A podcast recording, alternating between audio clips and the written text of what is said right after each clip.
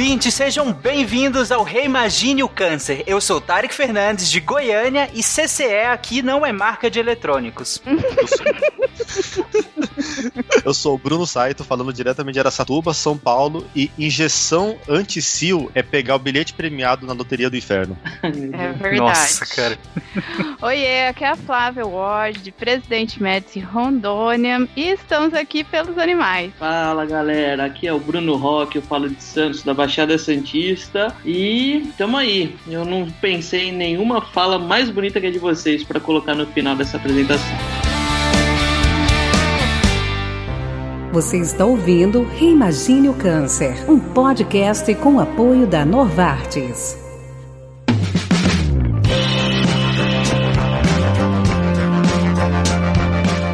Gente, nós voltamos ao 12 episódio do Reimagine o Câncer, que é fruto da parceria do Portal Deviante com a Novartis. E ao longo dos últimos 11 episódios, nós passamos pela fisiopatologia, pela epidemiologia, por diversos cânceres, mas sempre falando de nós, seres humanos. Hoje o foco são os outros animais, os animais que nós chamamos de pets, mais especificamente, no nosso caso hoje, os cães e gatos. E para isso nós trouxemos inclusive um especialista, o Dr. Bruno Roque, que é médico veterinário, oncologista e vai basicamente pegar a nossa mão e caminhar por esses 11 episódios anteriores, mas agora sobre a ótica da medicina veterinária, né? Antes nós passamos pela medicina humana. E para começar, gente, eu queria justamente como se fosse começar essa série de episódios em que lá no início nós falamos como é que o câncer acontece, como é que é essa fisiopatologia. Lá no caso, que eram as pessoas, como é que as pessoas desenvolviam a neoplasia? É tão diferente assim para os animais? A maneira como os animais desenvolvem uma neoplasia, desenvolvem um câncer, é diferente dos seres humanos? Olha, Tarek, ah, na verdade, muito pelo contrário, né? Antes do, do deste século, do século atual, nós tínhamos uma visão deturpada sobre a doença e assim atri- atribuímos a ela diversas causas, né? Os mais antigos sequer eh, citavam a palavra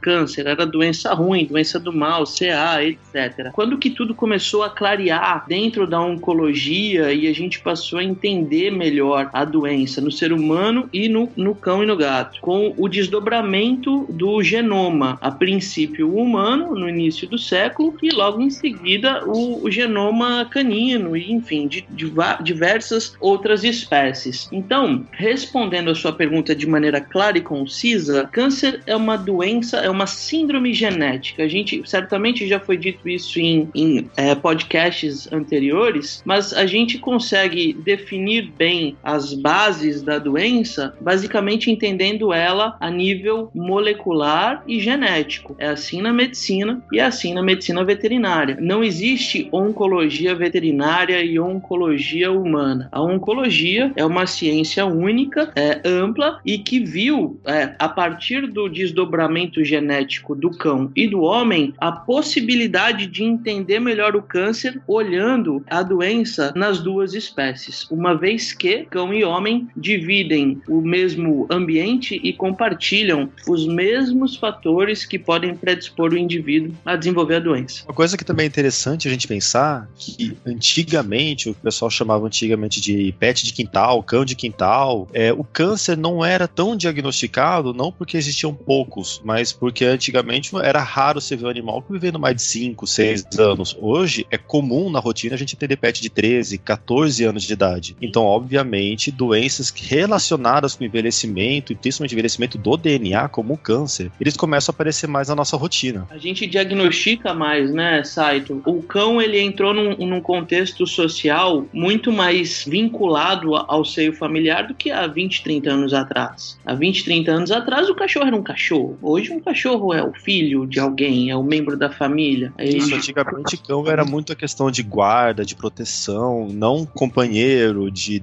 de ficar em casa. Hoje a gente tem situações onde você apareceu uma bolinha num cão que a tutora falou: ó, há três dias atrás não tinha, eu aperto ele todo dia, hoje eu notei que a bolinha tá de tantos centímetros e ela teve uma progressão de tantos por cento por dia. A gente Sim. consegue ter esse acompanhamento muito grande hoje, assim. Vou aproveitar a deixa e já, porque o nosso nosso episódio de hoje é focado em, em, em cães e gatos, né, em pets, e deixar aqui registrado que os animais de produção, ou os animais silvestres, eles também desenvolvem neoplasias, né? Só que os animais silvestres, a gente espera que eles fiquem lá na matinha deles, então a gente não tem esse acompanhamento é mais igual a tutora lá que viu a bolinha crescer em três dias. E os animais de produção, o ciclo de vida deles é muito rápido, né? Então, assim, um, um suíno, um porco, por exemplo, ele vai para o abate aí com seis meses de idade, então ele não vai ter todos esses fatores, né, que, que a gente vai explicar direitinho para desenvolver essas neoplasias, essa, esses, essas situações. Então, assim, um cavalo que tem um elo maior e que vive mais anos, assim, por causa do, do,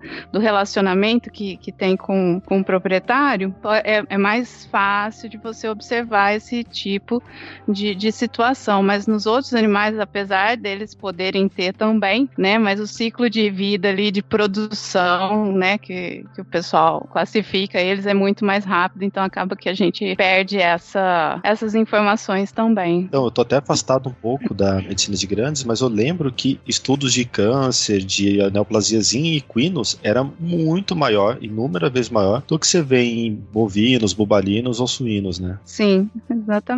Por causa dessa, né, os criadores de cavalo aí têm uma conexão, não, não manda pro abate tão fácil assim, igual os outros animais. Bom, na verdade, tem toda a questão de, de fatores é, externos, carcinógenos ambientais que talvez os animais selvagens, né, é, silvestres, não são expostos e muitos acabam sendo é, presas, né, então acabam evoluindo a óbito por situações que o animal em cativeiro não é exposto e por esse motivo, né, só corroborando com a, com a fala da Flavinha aí, acaba não se diagnosticando tanto. É uma somatória de fatores, na minha opinião, mas Sim. o que eu acho importante é, deixar claro para o nosso, pro nosso ouvinte é que é, a, a essência da doença ela, ela se encontra nas alterações vistas no DNA. Então, quando a gente chama câncer de doença genética ou síndrome genética, é porque a, a explicação de muita coisa está no entendimento do DNA, do sequenciamento do DNA de determinado indivíduo. Quando a uhum. gente fala, ah, câncer é doença genética, é, então o, a dona Maria tem um cachorrinho e ela cuidou muito bem a vida inteira daquele cachorrinho e, e a, o cachorrinho resolve ter um tumorzinho. Ela te pergunta, por que que meu cachorro teve câncer? Se eu cuidei tão bem, eu vacinei, eu dei a melhor ração, eu castrei cedo e agora minha cachorra tá com tumor de mama.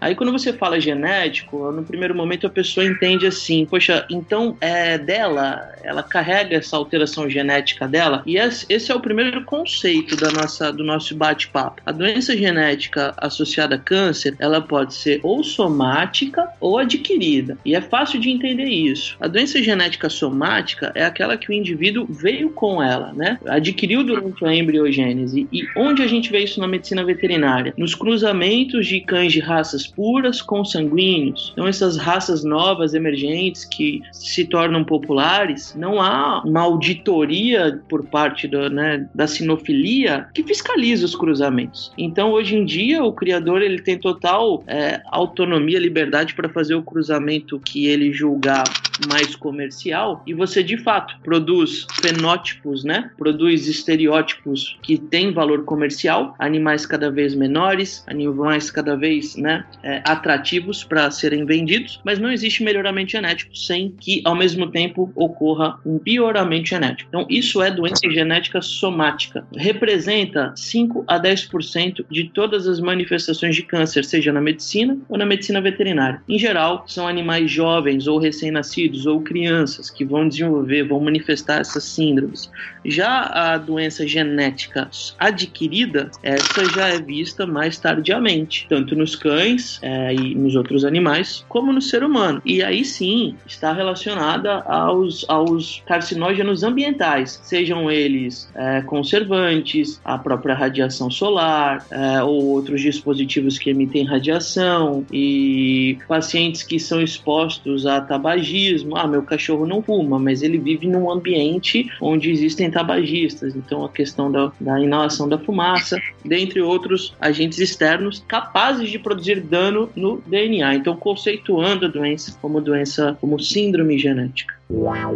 Reimagine o câncer. Vocês citaram uma palavra que eu acho que é interessante para a gente dar continuidade, que é a longevidade, né? Com o aumento da longevidade desses animais, essas doenças, né, os cânceres começaram a se tornar mais evidentes, porque como a Flávia também falou em relação à diferenciação com os animais de produção, nós temos um ciclo de vida cada vez maior para os animais domésticos, né? Para os cães e para os gatos, é, que, que são os pets. E aí eu queria que vocês falassem dos fatores que influenciaram nessa longevidade. Por que que nos últimos 20 anos que seja, é, esses animais chegam pra, na clínica cada vez mais idosos, ou pelo menos continuam na clínica por muito mais anos. Cara, uma das coisas que acho que, que pesa muito, acho, na, na longevidade é alimentação. É, antigamente, cão comia resto. Você vai pegar o cão, come arroz, feijão, quando tinha sorte um pedacinho de carne, tendo que na natureza era um carnívoro. Hoje, você pegava rações, ração era ração barata, era ração de mercado, ração a granel. Não existia essa linha de rações super prêmios, rações de tratamento, ração pensada na raça específica, por exemplo, que hoje está extremamente comum isso. E com essa seleção de melhores rações, melhor alimentação, a gente consegue dar sim uma longevidade para o animal muito grande, assim como na gente mesmo. Uma alimentação mais saudável, ela é fator chave para um desenvolvimento. Vide quem tem doenças cardíacas, doenças vasculares, a primeira coisa que o médico pede é mudar a alimentação. Outra coisa que acaba sendo muito comum para essa longevidade é o fato do check-up, vacinas periódicas, que muita gente tem costume de levar o animal só para fazer vacina. Porém, a gente que é clínico, na vacina, a gente aproveita para dar uma olhada como é que o animal tá, se ele engordou desde a última vacina, como é que tá o pelo, como é que tá todo o âmbito geral do animal. E seria extremamente importante, isso tá acontecendo cada vez mais nos check-ups mesmo. Então a pessoa leva uma vez por ano para ver como é que tá o fígado, como é que tá o rim, como é que tá o coração, como é que tá a saúde geral do animal, assim como a gente deveria fazer. E isso sim está tá favorecendo cada vez mais essa longevidade. Deixa eu só aproveitar aqui que você falou da vacina e como que a gente faz o procedimento todo. Então, gente, não leva no, no balcão da loja para qualquer um vacinar ou do pet shop ou sei lá para onde. Leva no veterinário bonitinho, porque a gente faz toda a gente vai do focinho focinho até a pontinha do rabo, dá aquela olhadinha básica, geral, para ver como que tá a situação do bichinho, tá? Então, assim, vacina no lugar certo. Pronto. Obrigada. Inclusive, a gente é muito comum a gente faz, falar de vacina, a gente pegar animal vacinado em casa de ração, vacinado em balcão, o animal às vezes está doente é vacinado. Então, além de você, às vezes, ter uma vacina tá, até de baixa qualidade, o animal que está doente pode piorar a doença, tudo. Então, é muito importante sempre fazer o que a gente chama de vacinas éticas, são vacinas com veterinário vacinas feitas, que o animal vai ser avaliado, e com isso a gente consegue avaliar qualquer tipo de alteraçãozinha que ele possa ter. É a maneira mais barata de você evitar uma série de problemas, né? Vacinação é o meio mais barato para evitar problemas que podem, né? Além de acarretar um dano sério à saúde do, do, dos animais, de companhia no caso, que é o assunto, né? Vai, vai ser a maior economia que o tutor vai ter é, com, com o cãozinho dele, com o gatinho dele ao longo da vida. Economizar bastante com o veterinário veterinário ele seguindo uma vacinação periódica. Inclusive, tem um, tem um tipo de câncer muito comum em gatos que tem até vacina. Só que muita pouca gente procura porque fala, ai, é cara. Mas o tratamento é mais caro ainda, né? Hum, consideravelmente, né? E é interessante esse negócio das vacinas. Aqui nós não vamos adentrar muito nesse tema porque não é o tema do episódio, mas há uma discussão entre. Eu já vi até entre tutores e entre médicos veterinários sobre a eficácia de alguma vacina em detrimento de outra e tudo mais. E a questão muitas vezes não é nem a eficácia em si, mas o protocolo vacinal, né? O protocolo vacinal mal feito ou feito sem acompanhamento de um médico veterinário, que só vai chegar ao médico veterinário quando der problema. Quando esse protocolo foi insuficiente e acabou abrindo portas para um problema, e aí sim vai chegar ao médico veterinário, só que chega lá com a informação de que fez o protocolo. E aí parece que a culpa é da vacina, de que não, não protegeu. Mas muitas vezes a culpa, na verdade, é de um protocolo protocolo mal feito, feito na casa agropecuária, feito no, no, num pet shop sem o acompanhamento de um médico veterinário. E aqui de, o problema não são os locais, gente. O problema é o não acompanhamento de um profissional, de um médico veterinário, para estar tá lá atestando que aquele protocolo está sendo feito da melhor maneira possível. Sobre a parte da longevidade dos animais, eu acrescentaria também o ambiente que eles ficam agora, né? Que foi melhorado. Antes eles ficavam lá no fundo do quintal amarrado na corrente. Agora não, agora tem caminha dentro de casa, não sei o quê. Então, assim, essa parte aí melhora também a, a qualidade de vida, né? Então, aí aumentando a longevidade dos bichinhos. Sim, o Bruno mesmo citou no, na fala dele inicial em relação aos efeitos ambientais, né? O que interferem numa possível desenvolvimento de uma neoplasia. E aí, nesse caso, se faz muito importante quando você tira esse animal desse ambiente que era um ambiente de quintal mesmo, né? Ele era um ambiente meio secundário e traz ele para dentro de casa, onde a mesma preocupação que você tem com a sua saúde acaba se estendendo ao animal, né? Afinal, o ambiente é o mesmo, né? Quando nós falamos de fatores ambientais, né? Quando a gente ouve falar, ah, o que que causou isso, né? O que que, que foi que eu fiz que deu errado e meu, infelizmente, meu bichinho foi diagnosticado com câncer? Os fatores ambientais, eles são divididos em três: físico, químico e biológico. Então, a título de comparação, né? Assim como Helicobacter, né? Predispõe o indivíduo, o ser humano a desenvolver tumores gástricos, a gente também tem esse carcinógeno ambiental, né? Esse carcinógeno biológico associado à transformação maligna de células da mucosa gástrica em cães e gatos. Radiação VA UVB, da mesma maneira, câncer de pele em seres humanos de pele clara, a gente também observa em cães e gatos de pele pelo branco, e assim as comparações elas caminham ao longo da trajetória da oncologia. Sobre essa questão justamente da epidemiologia, vocês têm alguns dados que vocês acham interessante citar em relação à epidemiologia de modo geral, ou a gente pode entrar mais especificamente nos cães? É um tema muito aberto, né? Os dados epidemiológicos eles variam muito é, de acordo com a localização, né? Por exemplo, né? A gente pega estudos que citam é, determinada raça, vou dar um exemplo aqui, Golden, tem uma maior incidência de determinado tumor, mas você vai analisar onde o estudo foi conduzido e naquela região é, existe uma concentração maior de, da, da raça, né? De incidência, então a epidemiologia teria que, penso que é um tema muito amplo para a gente entrar numa conversa de, de uma hora. Então vamos entrar logo nas especificidades. Vamos primeiro falar, ainda dentro dessa questão epidemiológica também, mais especificamente dos cães, né? Porque tem alguns dados que mostram que nos países desenvolvidos, as neoplasias acabam representando a principal morte de cães de, dentre todas as outras possíveis, né? Inclusive tem alguns estudos que falam que 45% dos cães com 10 anos ou mais acabam morrendo de câncer. Eles são, na verdade, com a prevenção da desnutrição, das doenças infecciosas e com o manejo nutricional adequado, nós ganhamos longevidade e junto com longevidade chegam as doenças crônico-degenerativas, né? E o câncer acaba sendo a, a, talvez a mais agressiva das doenças crônicas, que se a gente não é, diagnosticar e tratar de maneira precoce e eficaz, acaba levando o indivíduo a óbito. Então talvez seja por conta disso. Aqui no, no Brasil, né, nosso país tem dimensões continentais. Flávia fala lá de Rondônia. O, uhum. o sai de onde sai? Qual, que região do país você tá?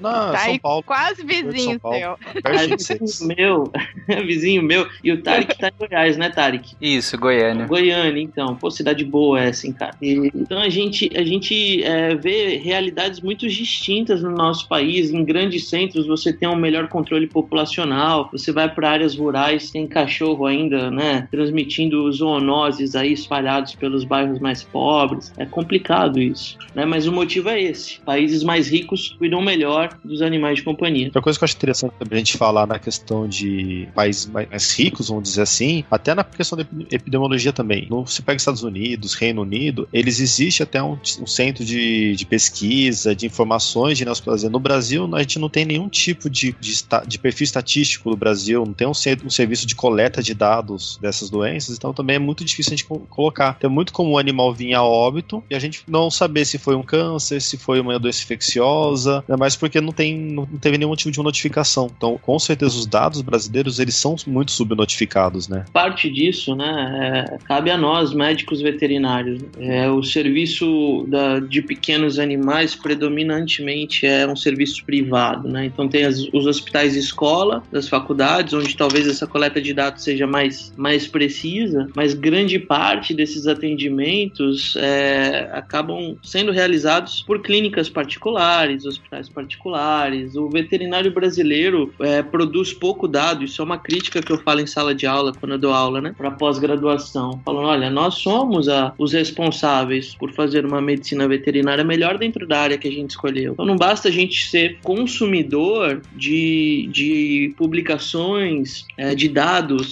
é, internacionais, de dados de outros países. A gente precisa produzir a nossa ciência aqui em cima da nossa realidade e dos nossos pacientes. Reimagine o câncer. Gente, dentro dos cães, quais são os tumores que a gente pode falar que são mais prevalentes? Olha, Tarek, também é muito amplo, mas os tumores de mama e os tumores cutâneos são os mais diagnosticados, talvez porque são aqueles que sejam mais é, precocemente identificados pelo dono. Então, o tutor está fazendo um carinho no, no gatinho, no cachorrinho e identifica uma lesão. Em geral, os tumores cutâneos, os dois principais aí, são os carcinomas de células escamosas, caracterizadas por feridas, então é uma lesão nodular que normalmente vira ferida. E isso chama a atenção do tutor. Ele vai levar o animalzinho no veterinário pedindo auxílio. E o segundo tumor, cutâneo comum, é o mastocitoma. O mastocitoma tem uma particularidade, e é muito importante isso, porque existem duas manifestações de mastocitoma. A manifestação cutânea, ou seja, de pele, é caracterizada por um, uma lesão nodular que inflama e coça, incomoda, e aí o tutor ele busca ajuda rápida, né, leva ao veterinário é, no, no, no, naquele momento, né, no dia seguinte ou dois dias depois, e aí o tratamento se inicia precocemente. O grande problema é a sua forma subcutânea. A forma subcutânea do mastocitoma, que é muito comum, é a forma em que a pele está íntegra, ou seja, não há ferida, não há inflamação. Esse nódulo ele tem uma progressão muito mais lenta, então é um nódulo que o dono já percebe aquilo ali há alguns meses. E quando você apalpa o nódulo de mastocitoma subcutâneo, ele tem a consistência de um lipoma. Quer dizer, o fato dele ter uma progressão lenta, não ter inflamação associada, não ter ulceração de pele, faz com que, esse, com que essa lesão seja subjulgada tanto pelo tutor, porque tá, tá uma lesãozinha quieta, como pelo veterinário, que, que não é oncologista. E acaba né, sugerindo: olha, provavelmente é uma gordurinha, e, enfim. E é o que acontece na nossa casuística, na minha em particular, é que algumas dessas gordurinhas que a gente acha que, que, que é lipoma, na verdade não são. São mastocitomas, né, subcutâneos, e que é, em algum momento eles é, inflamam da noite pro dia realmente, e aí a pessoa vai correndo pro veterinário buscar auxílio. Aproveitando a fala do Bruno, é o seguinte, então fez um tumorzinho lá, o pessoal fala, ah, tá com tumor. Mas, gente, tumor a gente não fura, tá? Se controla, não é, não, não vai espetar, rasgar, cutucar, le, leva no lugar certo. Igual o Bruno tá falando aí, já é difícil pro veterinário fazer um diagnóstico é, 100% fechado. Ele vai ter que acompanhar ali aquela evolução, certo? Então você que não tá nem treinado, não, não cutuca aquilo. No, é, tumor pode, ser um abscesso, né? Que é um tumor que tem o pus ali dentro, né? E que não é câncer, pode ser. Mas do mesma forma, não é para você cutucar aquilo, tá? Leva claro. no veterinário que ele vai saber fazer o, o, o, procedimento da forma certa. Eu tô ouvindo você e tô me ouvindo na sua fala. o que acontece? É, eu nem ia entrar nessa, nessa, nesse ponto, porque é um assunto polêmico e, e isso é polêmico até entre veterinários. Mas a questão da citologia. Dentro da era molecular no qual vivemos, o entendimento do câncer ele é um entendimento que ultrapassa a morfologia da célula. Hoje nós entendemos o câncer a nível genético, a nível de expressão proteica. Então a citologia, ou seja, espetar o tumor, como você muito bem colocou, não traz informações relevantes, até porque a única certeza que a citologia nos dá é que ela nunca dá certeza, ela sempre sugere, ou seja, uhum. se você cutucar uma lesão e for uma lesão de lipoma, não vai acontecer absolutamente nada. Agora, o que acontece é os lipomas que não são lipomas. E você espeta, você não, mas talvez um, um clínico bem intencionado, mas que talvez não tenha a rotina que um oncologista tem. Espeta mastocitoma e a, a, você degranula aquele, aquelas células, você pode trans, favorecer uma transformação é, maligna, né, de um mastocitoma que era de baixo grau e ele se torna de alto grau.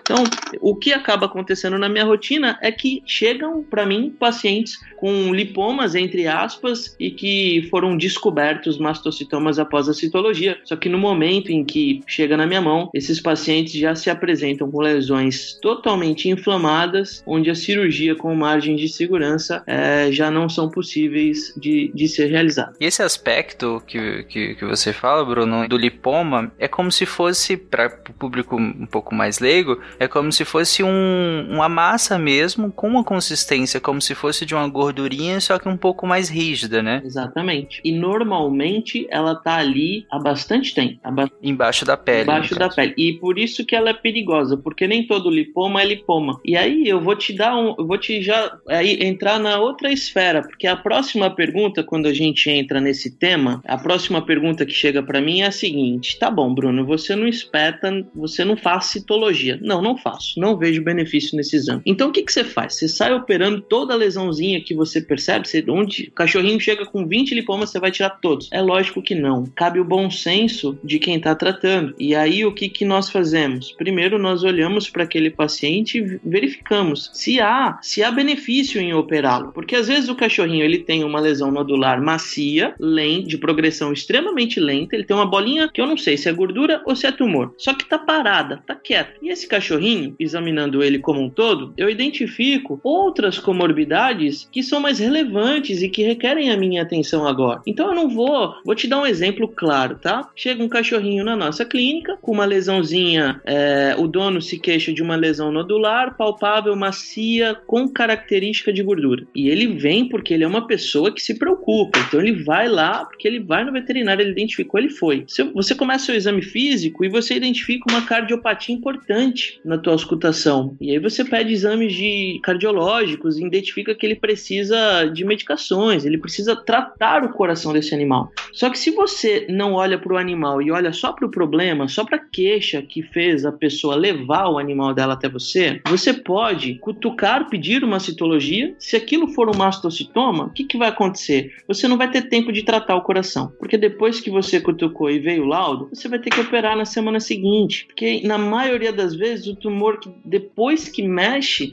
ele não te dá tempo. E é isso que acontece na medicina veterinária. Ao invés de a gente olhar o paciente com câncer, olhar sobre uma ótica macro, a gente olha só para o problema. Então eu vou lá, eu cutuco, eu mexo, eu descubro que é um, um, um mastocitoma, depois eu vou ver se esse paciente tem condições de operar. E é aí que está o problema. Porque até esse paciente chegar na mão do onco, a gente já perdeu tempo. E, e quem tem diagnóstico de câncer é uma, é uma corrida contra o relógio. Não tem tempo. Não tem tempo para errar. Inclusive, é muito comum a gente pegar, até falando do, da SBN, animais idosos. Então você pega, por exemplo, um, um Shih Tzu de 14 anos. Aí chega com, com uma, uma, bolinha, com uma suspeita, com uma massa, às vezes até com, com tumor mamário. Aí você vai ver, ele tem doença renal crônica, que é muito comum na raça. É um animal que não vai aguentar anestesia. Por exemplo, você vai fazer uma mastec radical, o animal não vai sobreviver a mastec. Aí acaba entrando a mesma coisa. Será que às vezes a gente, o que, que vale a pena ponderar também? E muitas vezes o animal não vai aguentar, não vai aguentar cirurgia, não vai aguentar nada. Então é muito, muito importante essa visão macro, essa visão de que o animal é um ser inteiro. Ele não é a queixa principal, ele não é o tumor. O tumor tem alguma coisa. A gente tem que investigar essa alguma coisa. Quando eu fiz veterinário lá, antigamente, nem tanto assim, né? Mas assim, é, é, era isso que assim, Já ia assim, falar isso, né? Não exagerei. Mas a gente consulta assim, é da pontinha do focinho até a pontinha da cauda, né? Então vamos, gente, os veterinários que, médico veterinário estão escutando a gente, vamos manter isso, não vamos, né, só focar naquele negocinho ali, vamos fazer igual os Brunos estão falando, né? A gente tem que fazer a avaliação completa e fazer a, a como é que fala assim, balancear aí o que que é mais importante, o que que é menos, o que que é emergência, né, pra gente poder manter a qualidade de vida do, desses animais também, né? E, e, e pros proprietários, a gente não tem, por exemplo, aqui eu não tenho um oncologista para facilitar a minha vida.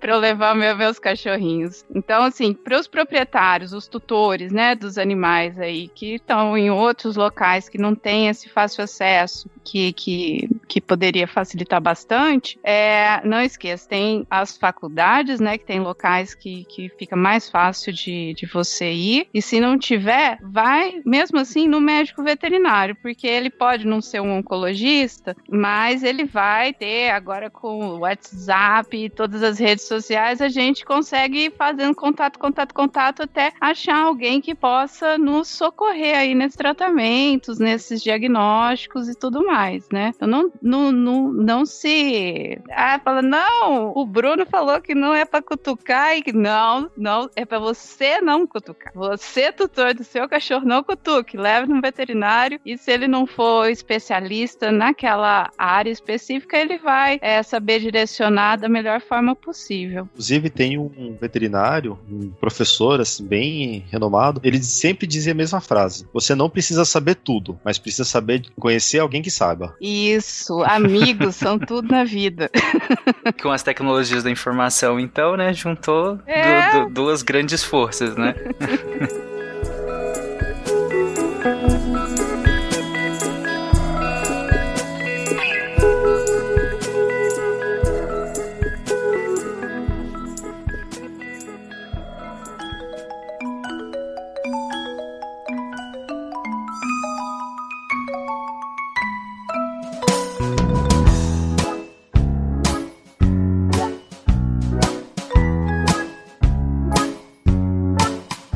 gente, até agora nós citamos basicamente uh, a maior prevalência em cães, né? Mas em gatos, uh, a gente pode transpor também? É, são as mesmas? Eu só queria fazer a minha casuística, minha anedota aqui, uhum. que eu tinha um gato chamado José Manuel e ele era branquíssimo. Branco, branco, branco, branco. E José Manuel, então, tinha uma probabilidade maior de desenvolver um câncerzinho de pele. José Manuel passava, passava não, né? Eu passava é, protetor solar nas, nas, nas orelhinhas dele antes dele tomar sol todos os dias de manhã. Então, assim, é, a gente vai escolher um animal para adotar ou para, né? A gente tem que lembrar de todos esses detalhezinhos também, viu, minha gente? Bora, os meninos. Na minha e... rotina de tumores em gatos, cara, eu acho que eu não lembro de ter atendido algum outro tumor que não seja mamário. É base, ele é disparado, é tumor de mama. E eu atendi, para não falar que não, eu atendi um carcinoma de aplicação, que gatos são mais predisponentes a ter essa, essa alteração. Mas na minha rotina é basicamente mamário mesmo. Principalmente porque é muito comum, volta a minha fala,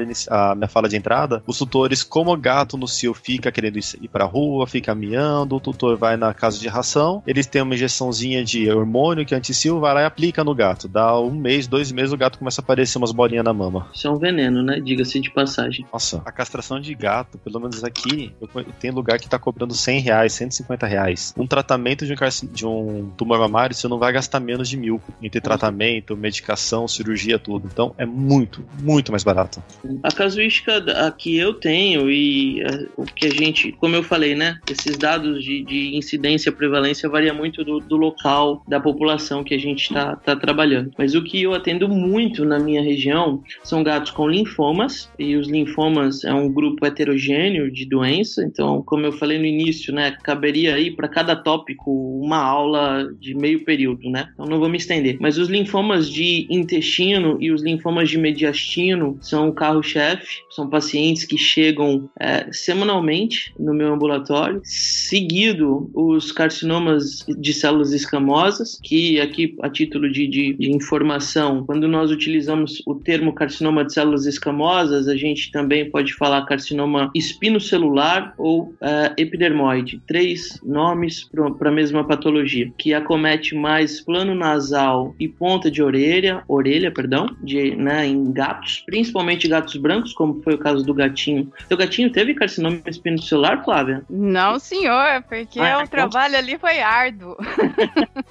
ah, então tá bom, graças a Deus. E em terceiro, cara, os tumores de mama. E aí entra a questão, né? É, o, o anticoncepcional, essas injeções de hormônio deveriam ser proibidas. Isso é um crime pro animal. Né? Não, não deveria fabricar mais. Porque realmente surgirão tumores extremamente agressivos e que eventualmente levarão é, a gatinha ou enfim a cadelinha a óbito em algum momento por conta de uma de uma de uma atitude é, precipitada do tutor. Uhum. E gente, vocês que estão ouvindo, talvez vocês encontrem encontram muito esse, essas injeções sob o nome de vacina anti-cio, né? Que tá completamente errado em, né, de ponta a ponta. Mas esse geralmente é um nome muito comum que é anunciado por alguns lugares que comercializam. Então, é quando a gente fala de, dessas injeções de anticoncepcionais, a gente também tá falando sobre essa que erroneamente é chamada de vacina anti-cio, tá? Muita gente também usa ela para cortar a gestação, às vezes numa cruza não programada, que uhum. acidental, e também mesma coisa. Eu acho que até, inclusive, falando de, da, da frequência, eu acho que aqui, por ser mais interior, é muito comum, tanto que é difícil você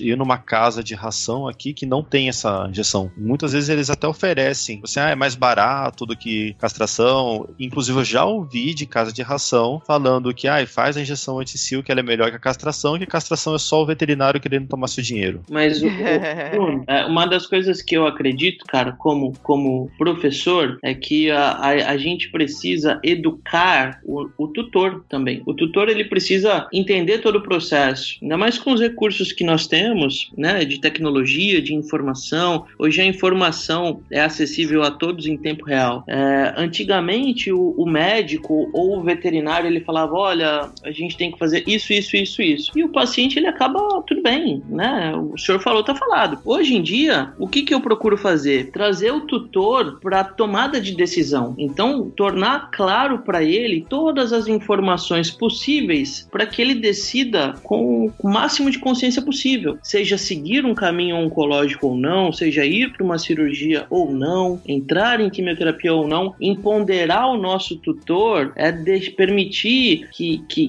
a venda que muitas vezes ele traz junto com, com esse assunto câncer caia e aí ele possa decidir da melhor maneira. O que acontece na minha, na minha casuística, a maioria das pessoas quando chega no meu consultório não quer tratar. Ah, eu, doutor, eu não quero fazer quimioterapia. Por que não? Porque quimioterapia vai judiar e eu não quero judiar do meu cachorro ou do meu gato. E isso, na verdade, é um mito. É um mito que talvez foi, foi fortalecido pelas experiências que aquela família teve no passado, experiências negativas, por outras, talvez outras informações que aquela pessoa obteve de maneira inadequada. Então, é nosso papel também educar a família, os tutores dos nossos animais para que eles possam driblar essas, esses profissionais que ainda insistem em trabalhar de forma inadequada. Lembrando que muita gente não, não leva em consideração, mas os tutores, a família do pet, ele faz parte sim da equipe médica, porque a gente vai ter uma parte do tratamento dentro da clínica, dentro do ambulatório, mas uma boa parte dela, seja por medicação oral, seja por cuidado, seja por pela atenção mesmo, é feita com, pelo tutor.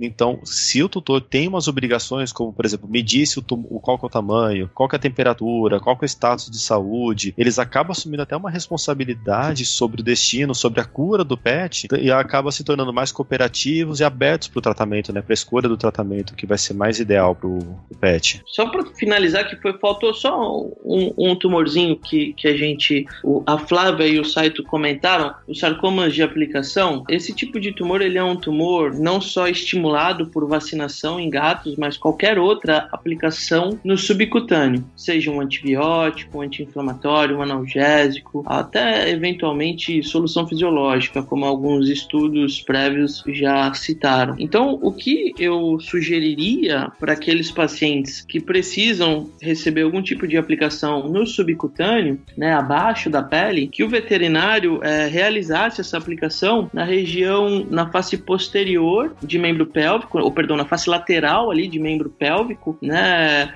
próxima do joelho, né? Por que isso? É lógico que a gente nunca é, quer que cresça tumor, mas se acontecer, se surgir um sarcoma por aplicação na região de membro pélvico, é muito mais fácil a cirurgia ser curativa do que um sarcoma de aplicação que cresce próximo à coluna tóraco-lombar, normalmente onde a gente acaba encontrando essas neoplasias. E aí são aquelas cirurgias onde o cirurgião ele vai preservar a integridade do paciente, obviamente, só que ao, ao preservar a integridade do paciente, da coluna coluna da região que ele estava operando, ele deixa o tumor para trás, doença residual é traduzida em recidiva, né? O tumor volta, volta, volta, e dá aquela impressão de que a cirurgia não está resolvendo. Né? Então, para acontecer, para isso não acontecer, a gente preconiza é, aplicação de qualquer injeção no subcutâneo, na face lateral de membro pélvico ou torácico.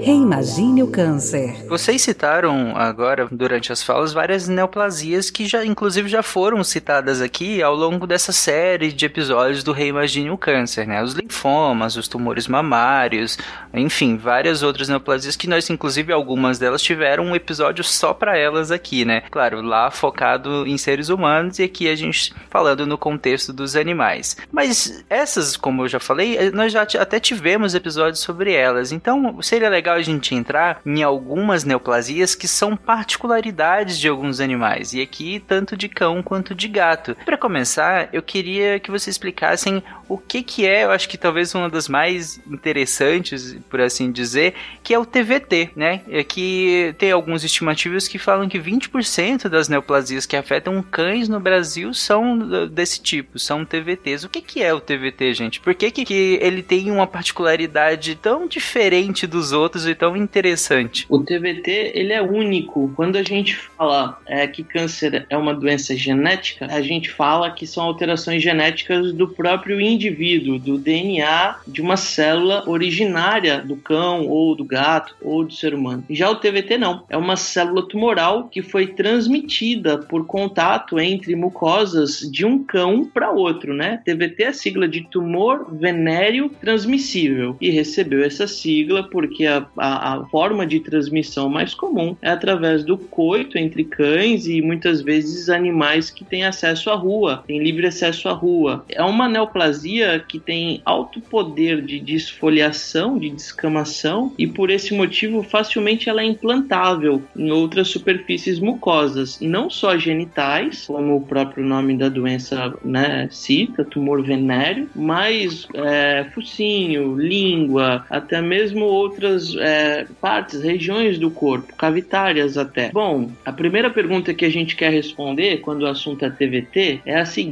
se TVT é um tumor que foi transmitido de um cachorro para o outro, quem foi o primeiro cachorro que teve TVT? Sim.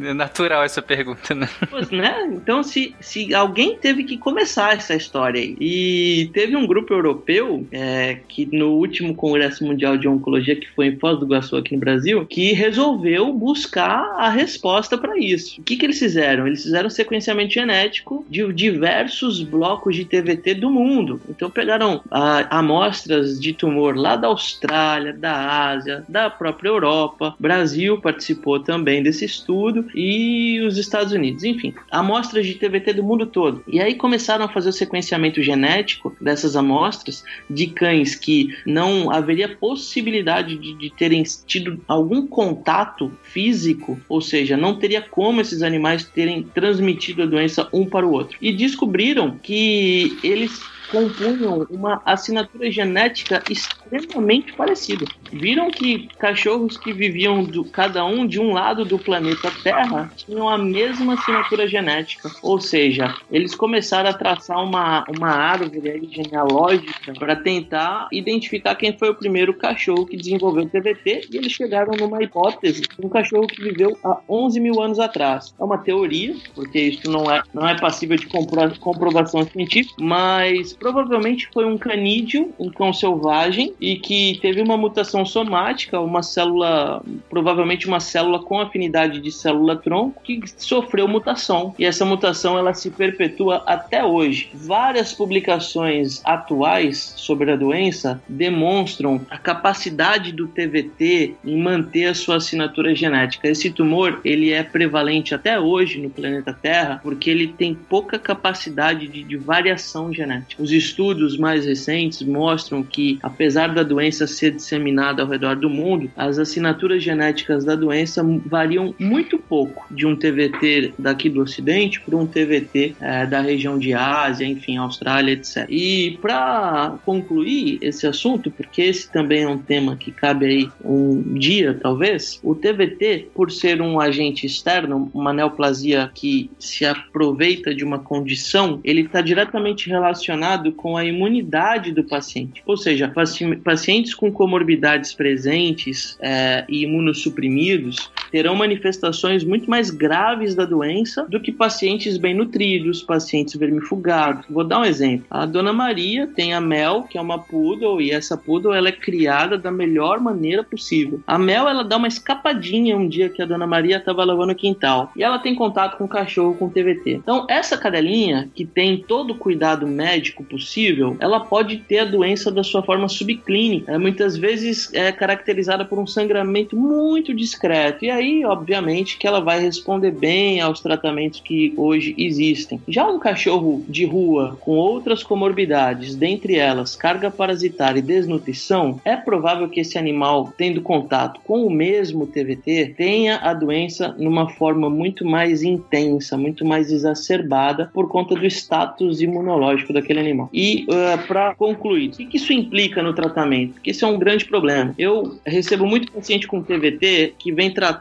vem sendo exaustivamente tratado com vincristina, que é o fármaco de escolha. E aí eu pergunto para a pessoa, mas há quanto tempo você está tratando o cachorrinho com TVT, com vincristina? Ai, doutor, jamais, já fizemos 11 sessões, 13 sessões. Quer dizer, o que que, é, o que que tá faltando ali? Não é a vincristina que não está respondendo, que não está fazendo o efeito. É o veterinário olhar pro, pro animal, tratar as comorbidades daquele animal, melhorar o status imunológico daquele animal, que aí sim a doença ela começa a perder força e o remédio passa a agir de maneira mais eficaz. O TVT é, é uma doença que o pessoal que gosta de cachorro, assim, vê tudo quanto é cachorro que tá passando na rua, é uma que fica pingando sangue do pênis do cachorro, da vulva, da, da cadela, ou que pode dar no nariz também, né, no focinho deles. Fica parecendo um, um, uma couve-flor, assim, um, é bem feio mesmo. É, é bem agressivo de você, pro animal, obviamente, né, e, e de você olhar e, e, e é aí da bicheira, e cheira ruim, mas igual o Bruno tava falando, assim, a gente tem como tratar mesmo esses muito ruins. A gente já fez resgate aqui de cachorro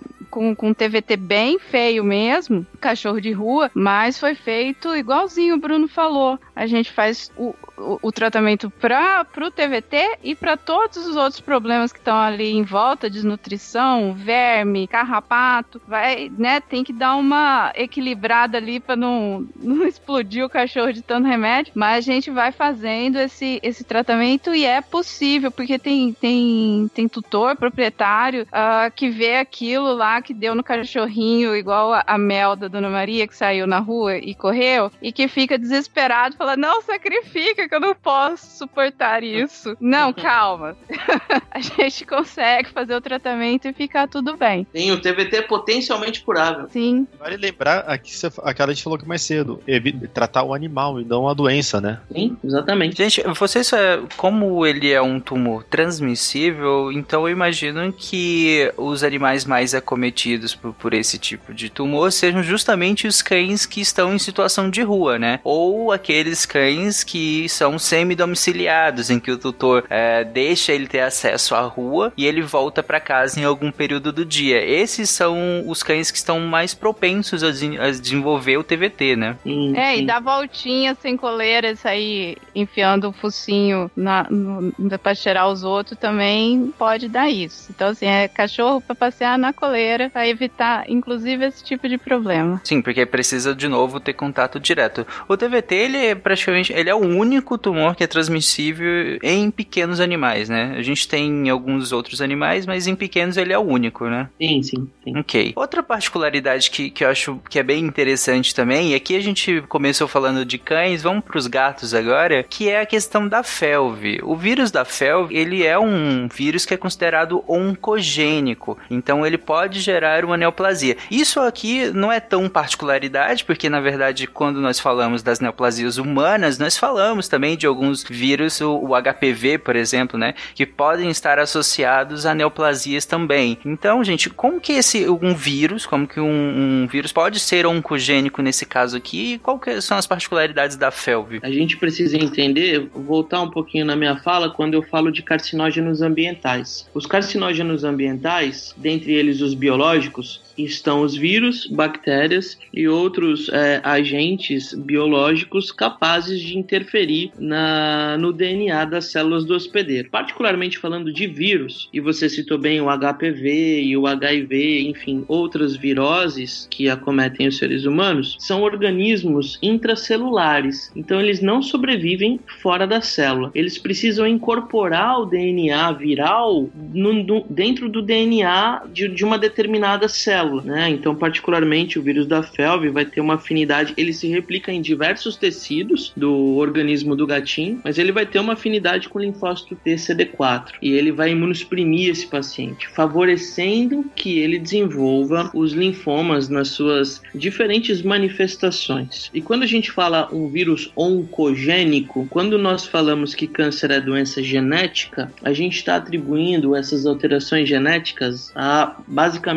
dois grandes grandes grupos de genes, os proto-oncogenes e os genes supressores tumorais. Talvez esse, isso seja um pouco denso para quem não é da área, mas é muito fácil de entender. Quem lembra dos primeiros episódios dessa série, a gente até chegou a falar sobre esses mecanismos de, dos proto-oncogenes, dos supressores. É muito simples, porque quando a gente, para entender, entender câncer, é só a gente entender reparação tecidual. Eu uso isso em sala de aula e funciona bem, porque todo mundo entende cicatrização, né? Então você, você tem um machucado machucado e o seu machucado ele vai cicatrizar em algum momento, né? Quando você olha a nível celular, o que está acontecendo ali? Você tem um corte e as células começam a se multiplicar até fechar esse corte. Então, o grupo de genes que diz para a célula que ela tem que se multiplicar é o grupo de genes que a gente chama de proto-oncogenes. Isso acontece diariamente no nosso organismo. São aqueles grupos que, de genes que vão dar o feedback positivo para a célula se multiplicar. E durante a cicatrização são eles que estão ativos. Agora, quando a cicatrização termina, quando uma célula encosta na outra, alguém precisa falar para os proto-oncogenes que já deu certo, já pode ser desligados esses genes. E aí entra o outro grupo de células chamado de supressores tumorais. Então, é, esses dois grupos, quando estão em equilíbrios, a homeostasia celular fica, fica perfeita e não há o evento conhecido como câncer. O vírus da FeLV, o que, que ele faz? Ele amplifica a ação dos proto-oncogenes. Então, ele favorece a multiplicação de linfócitos neoplásicos. Então, ele vai ter uma ativação maior de proto-oncogenes, ao mesmo tempo que ele vai diminuir a ação dos genes que dão feedback negativo, que são os, os genes supressores tumorais. Ele estimula, pode estimular a multiplicação, mas também ele inibe que se pare isso, que se, que se regule esse processo como deveria acontecer naturalmente naturalmente. Né? Exatamente, né? exatamente. Reimagine o câncer. É, como nós falamos nos cães em relação a, a, quais animais estariam mais predispostos, né? Nos cães, como no, no, caso do TVT, como é transmissível, obviamente animais que tenham contato com outro animal que tem a mesma doença. Nesse caso, do, no caso da felve, quais seriam os animais que estão, estão mais predispostos? Quais gatos? Que tipo de gato está mais predisposto? E aproveito também já para perguntar como que é a principal manifestação, né, da, de, como que começa essa, essa, manifestação? Como que o tutor, por exemplo, pode suspeitar de uma manifestação por conta da FeLV? Assim como a gente está falando do TVT, a FeLV também é uma doença de gato, basicamente de gato que ou de gato de rua ou aquele, o semidomiciliário também, aquele gato que dá a famosa saidinha, que acaba tendo esse contato de, com a doença, seja por, mord, por mordedura, por briga ou por contato direto com um gato contaminado, né? Ele é um, a contato ele vai depender muito de transmissão transmissão direta de um animal contaminado para outro. Então, a questão de manter o gato dentro de casa, evitar deixar a saidinha, já é um fator que a gente consegue impedir a doença muito grande, assim como a vacina. A vacina de fé é uma vacina que ela, ela tem de 90% a 100%, depende do estudo que você pega, e você consegue ter uma produção muito boa. Então, é uma doença basicamente de gato que vai pra rua, assim como a gente fala de FIV, da FeLV, é, são doenças realmente de gato que dá aquela famosa saidinha. Então, é, é sempre importante a gente, se o animal animal, resgatou um animal, testa ele para felve, testa ele para FIV, se for negativo já vacina, porque é uma doença que realmente ela é perigosa e muitas vezes a manifestação vai começar às vezes com o animal ficar mais quietinho, é um animal que tá sempre com o nariz com uma secreção oftálmica, com um pouquinho de remela, às vezes é um animal que vira e mexe espirra, é aquele animal que qualquer coisinha que ele come às vezes dá uma, ele já para de comer, já fica com mal-estar. Então muitas vezes é uma coisa muito subjetiva. É um animal que tá mais quieto e quando você nota uma coisa mais séria, às vezes já tá com um acometimento muito grande, já tá com uma depressão imunológica muito grande, né? Mas eu acho que dessa parte de como vai ser o funcionamento, acho que o, o Bruno pode falar bem melhor que eu. Ainda bem que tutores de gatos costumam perceber pequenas variações, né? E como, como o site colocou, né? A vacinação talvez seja o, o veículo mais importante, ou a maneira mais é, eficaz de, de evitar a infecção pelo vírus e uh, evitar as famosas saidinhas, né? Normalmente quem tem dono, quem é dono de gato, eu sou dono de gato, só que eu tenho um gatinho só e duas cachorrinhas, vira-latinhas que moram em apartamento. Mas eu tenho vários amigos que são gateiros e nunca é um gato só, né? Cinco, seis, sete. Eu digo que depois do sexto já começa a ficar patológico, sabe? Mas eu falo brincando. Ih, lascou então. é, a, a, gente teve uma outra conclusão aqui em casa. A, a, gente, a gente concluiu que não, que não é bem assim que funciona, mas depois eu explico. Não é culpa nossa. Não, não, a patologia Sim. não é nossa. A patologia não é de vocês. Nunca é, nunca é. Não, não. E acho que só ficou aí, a, não sei se o, o site comentou, a transmissão é via contato com secreção, né? Secreção ocular, salivar, secreção nasal. Principalmente gato que, por exemplo, gato que vai pra rua, principalmente se for inteiro, acaba brigando por causa de fêmea, brigando por território, brigando, é, ou tentando a cruza, e isso tudo tem um contato, troca de secreções, principalmente de saliva, muito intensa. E acaba tendo a transmissão da FEV, da, da FELV e da FIV nesse meio termo, né? Inteiro você fala os gatos não castrados, né? Isso, isso, gato não castrado. Então, os fatores aqui que predispõem, digamos assim, seria a questão de ser um animal semi-domiciliado, e aqui funcionando para cão e para gato, né? Os dois que nós comentamos, e a questão do, de, de ser ou não castrado por predispor justamente a esse comportamento, né? De, de querer sair, de se relacionar intimamente com outros animais na, no, na rua, né? Só para finalizar essa parte da felve, nós falamos, de novo, é de um vírus que pode gerar uma neoplasia. E o quanto é esse pode? É, se, eu, se eu testar o meu animal para felve e ele der felve positivo, qual é a chance desse animal realmente desenvolver uma neoplasia? Ele vai ter, inevitavelmente, ou é uma chance baixa, é alta? Não, não, não. Na verdade, não existem estudos, pelo menos não do meu, do meu conhecimento, né, sólidos é, com N, N grande de animais que justifiquem essa afirmação, né? O vírus da felve, que o paciente que é vírus que é felve positivo vai em algum momento desenvolver leucemia felina ou linfoma. Na verdade, ele, ele pode atuar como um catalisador do processo. Então, como um agente externo, como um carcinógeno biológico, ele é um catalisador da carcinogênese. Ele certamente é um fermento ali a mais para que ocorra a transformação maligna, mas a gente não pode atribuir somente a ele o surgimento dos linfomas e leucemias em felinos. E, e, infelizmente esse vírus aí, como, como ele, ele dá essa imunossupressão aí, pode ainda dar, abrir mais um leque de outras possibilidades de doenças, né? Que, que o animal vai ficar su, exposto, sujeito, e, e pode o bichinho vira óbito antes de chegar a ter um, um câncer ou alguma coisa assim, né? Então é, é, é, extremamente importante fazer a vacina e fazer a castração, tanto de macho quanto de fêmea, tá? pra gente evitar todas essa, é, essas situações. Eu acho que uma coisa que a gente pode deixar para todo mundo aqui nesse, nessa conversa é castrem. Cão, gato, castrem. Quanto mais cedo, melhor. Pessoal, nós estamos caminhando pro fim do episódio e para finalizar eu queria falar sobre a questão questão do tratamento. O tratamento também é algo que nós abordamos nos outros episódios, mas sempre, claro, focando nos seres humanos. E aqui eu queria entender como que, é, qual que é a diferença, em quais são as particularidades do, dos tratamentos diversos quando a gente fala de cães e gatos, né? E aí, pensando principalmente, e vocês quiserem abordar, a cirurgia, a quimioterapia, a radioterapia. É muito parecido a maneira como a gente trata o cão e o gato com câncer. O pilar central na, na medicina veterinária veterinária, né, no tratamento da maioria dos tumores, ainda é a cirurgia. E eu acredito que, assim como a medicina, né, os tratamentos sistêmicos estão cada vez mais eficazes e é, a cirurgia acaba nessa base larga da pirâmide no qual a cirurgia ocupa, ela começa a se estreitar. Eu acredito que será assim na veterinária dentro de alguns anos. Mas a cirurgia, ela ainda é o pilar central. Radioterapia é, já é realidade para países desenvolvidos, como os Estados Unidos, mas aqui no nosso país nós temos esse serviço aqui em São Paulo, né, capital, Rio de Janeiro também tem, acredito, mas o custo limita um pouco o acesso à grande maioria da população. Então, não é um tratamento que eu consigo é, prescrever muito. E os tratamentos sistêmicos, que popularmente conhecidos como quimioterapia,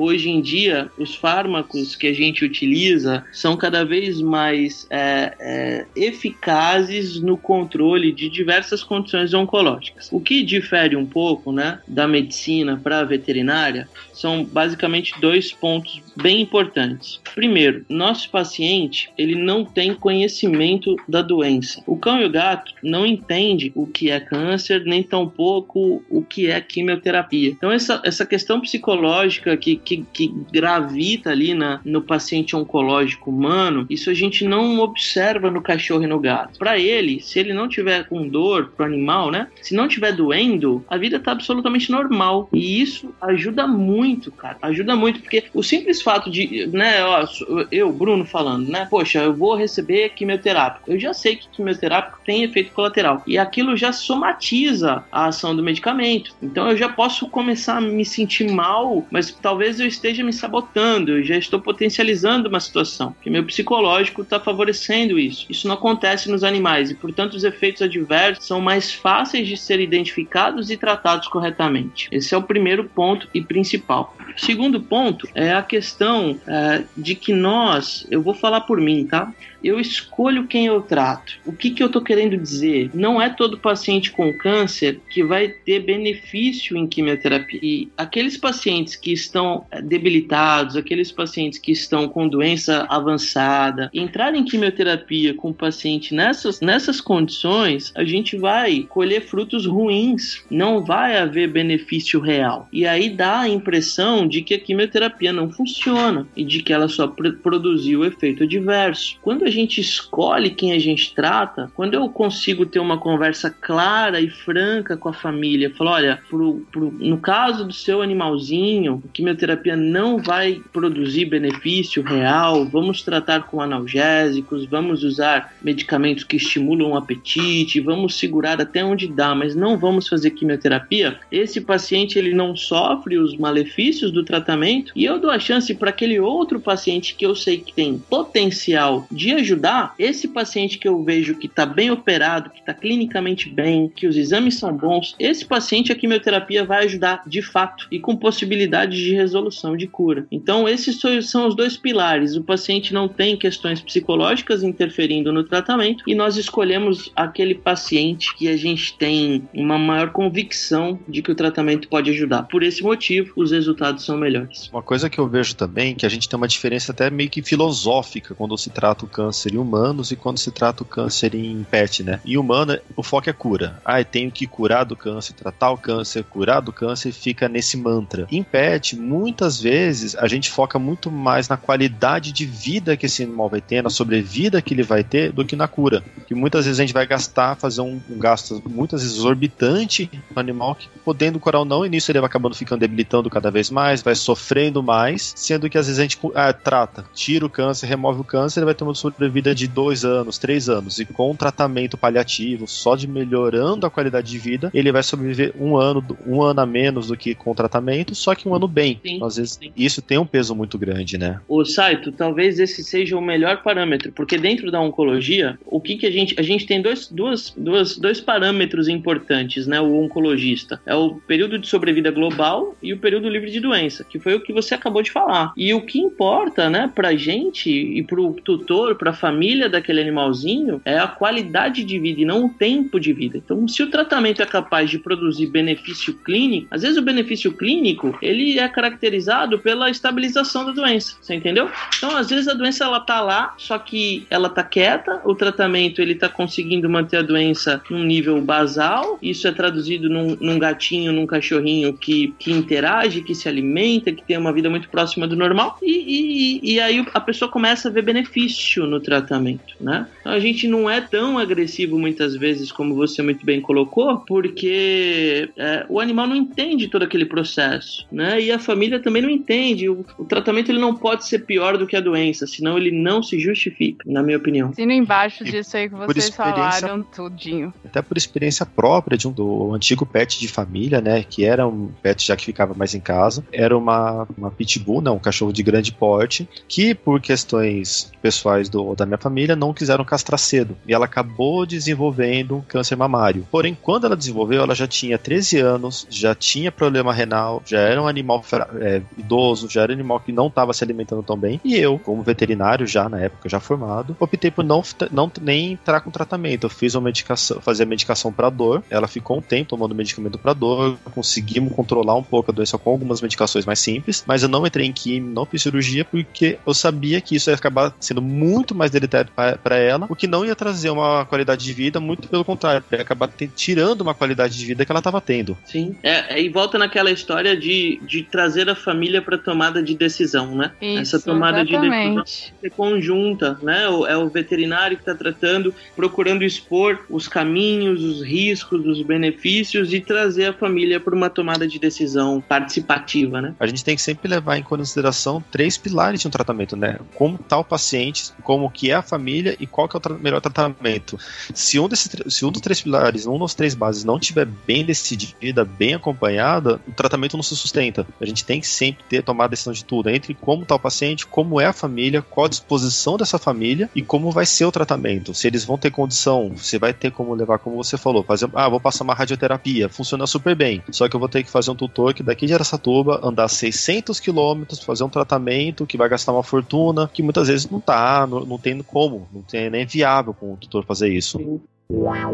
Reimagine o câncer. Gente, uh, algumas particularidades desses tratamentos, e aqui pra ver rapidamente mesmo, é que a cirurgia ela é autoexplicativa, né? O animal vai ser submetido a um procedimento cirúrgico e tudo mais. Mas no caso da, da quimioterapia, para quem não tem, nunca teve contato com, com um animal que precisou de, desse tipo de tratamento, essa quimioterapia, como que ela é feita? Ela é feita no consultório, no hospital? Tem parte que é em casa? É, tem, tem. A quimioterapia, na verdade, é um, é um conceito conceito, é um grupo de medicamentos que tem como objetivo é, inibir proliferação celular desenfreada. E, e hoje né, existem ramificações dessa palavra, como a imunoterapia, as, os, os anticorpos monoclonais, os inibidores de tirosina quinase, é, enfim, dentre tantos outros grupos de medicamentos, né? Mas em geral, os quimioterápicos convencionais são feitos em como um soro, é um sorinho que o paciente recebe em ambulatório, preferencialmente dentro de uma clínica que tenha recurso caso esse paciente precise de suporte injetável. Eu sempre digo, né, olha, o, o pilar do tratamento oncológico precisa, além do comprometimento do dono e do comprometimento do veterinário que está tratando, um hospital de apoio 24 horas, porque esse paciente pode precisar de suporte. E a outra forma de administração de quimioterapia que nós temos na veterinária são através de comprimidos, são os inibidores de tirosina quinase, é um grupo grande de medicamentos, que o tutor ele pode ou não associar a esse tratamento injetável, ele dá é, forma de comprimido, administração é via oral, dá em casa. Perfeito. Bom, agora para finalizar mesmo, eu queria que só que vocês fizessem as considerações finais em relação a dicas e cuidados mesmo. Como que os tutores podem evitar que os seus animais tenham. Aqui a gente já falou, né, para alguns mais particulares. É, nós citamos o CCE, o carcinoma de células escamosas. E aí um, uma das coisas seria justamente evitar o contato solar em alguns horários do dia, passar protetor solar, como a Flávia passou no José Manuel, e José Manuel viveu feliz sem ter um CCE por conta do protetor solar. É, nós citamos a questão dos anticoncepcionais também, né, de, de, do não uso deles também,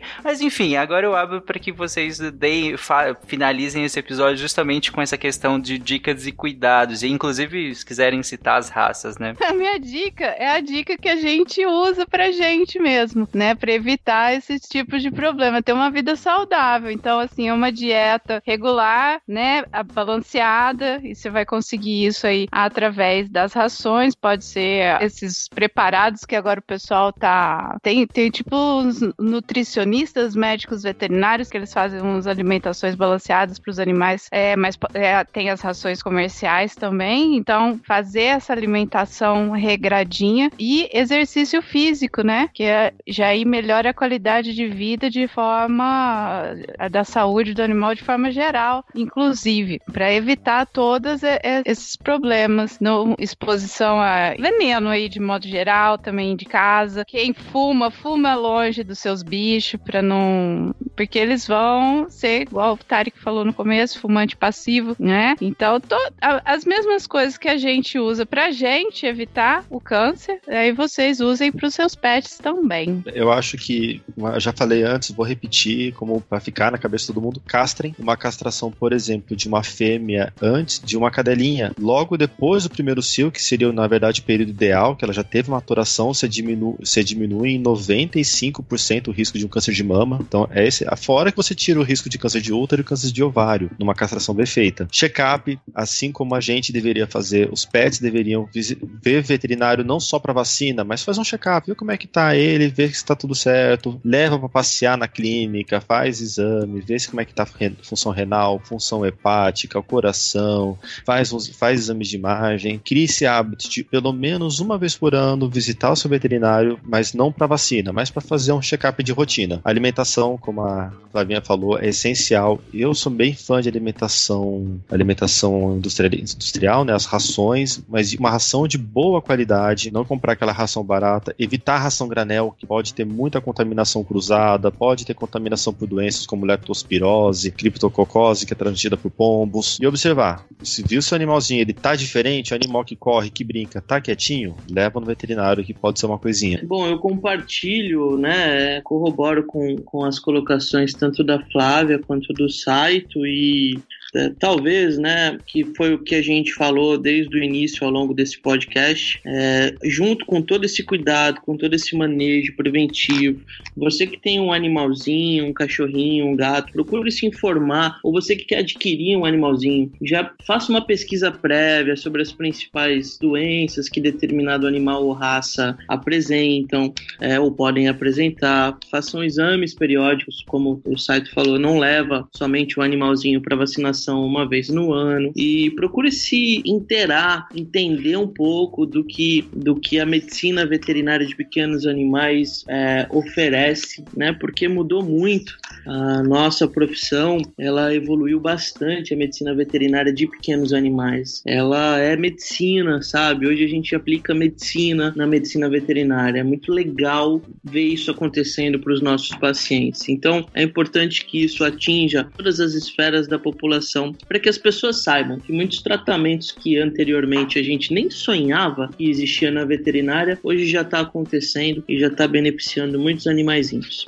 Sim, e só reforçar a questão das raças, é, dentro do nosso tema aqui, se você tem um boxer, um Rottweiler, um Pitbull, um Labrador, um Poodle, como nós citamos aqui, são algumas raças que a gente pede que tenham um pouco mais de cuidado, né? Não que as outras não tenham, como nós explicamos tudo aqui, mas essas acabam tendo uma casuística maior. Tô errado, gente? Certinho. Bom, então é isso. Eu acho que nós conseguimos dar um panorama bem legal sobre como que tudo que nós falamos nos outros episódios, epidemiologia, fisiopatogenia, tratamento, se aplica à medicina veterinária. E eu acredito que nós conseguimos desmistificar alguns pontos, reforçar a importância de alguns pontos como castração, saídas à rua, contato com fatores nocivos, alimentação e, claro, por fim, a consulta médica veterinária. E eu agradeço a todos que estão ouvindo essa série de episódios fantásticos reimaginando o câncer conosco e, sobretudo, a Novartis apoiando a divulgação científica e confiando ao Portal Deviante um podcast para chamar de seu. Então é isso, gente. Um abraço e até o mês que vem com mais um tema e mais um episódio do Reimagine o Câncer. Tchau, gente. Tchau, muito obrigado. Foi um prazer é, ter participado desse podcast com vocês. Tchau, gente. Um beijo.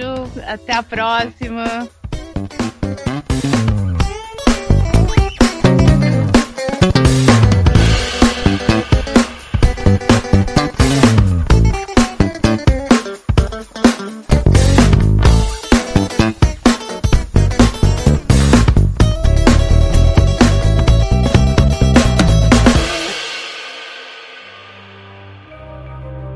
Este programa foi produzido por Mentes Deviantes. deviante.com.br. Este programa foi editado por Tapcast. Edições e Produções de Podcast.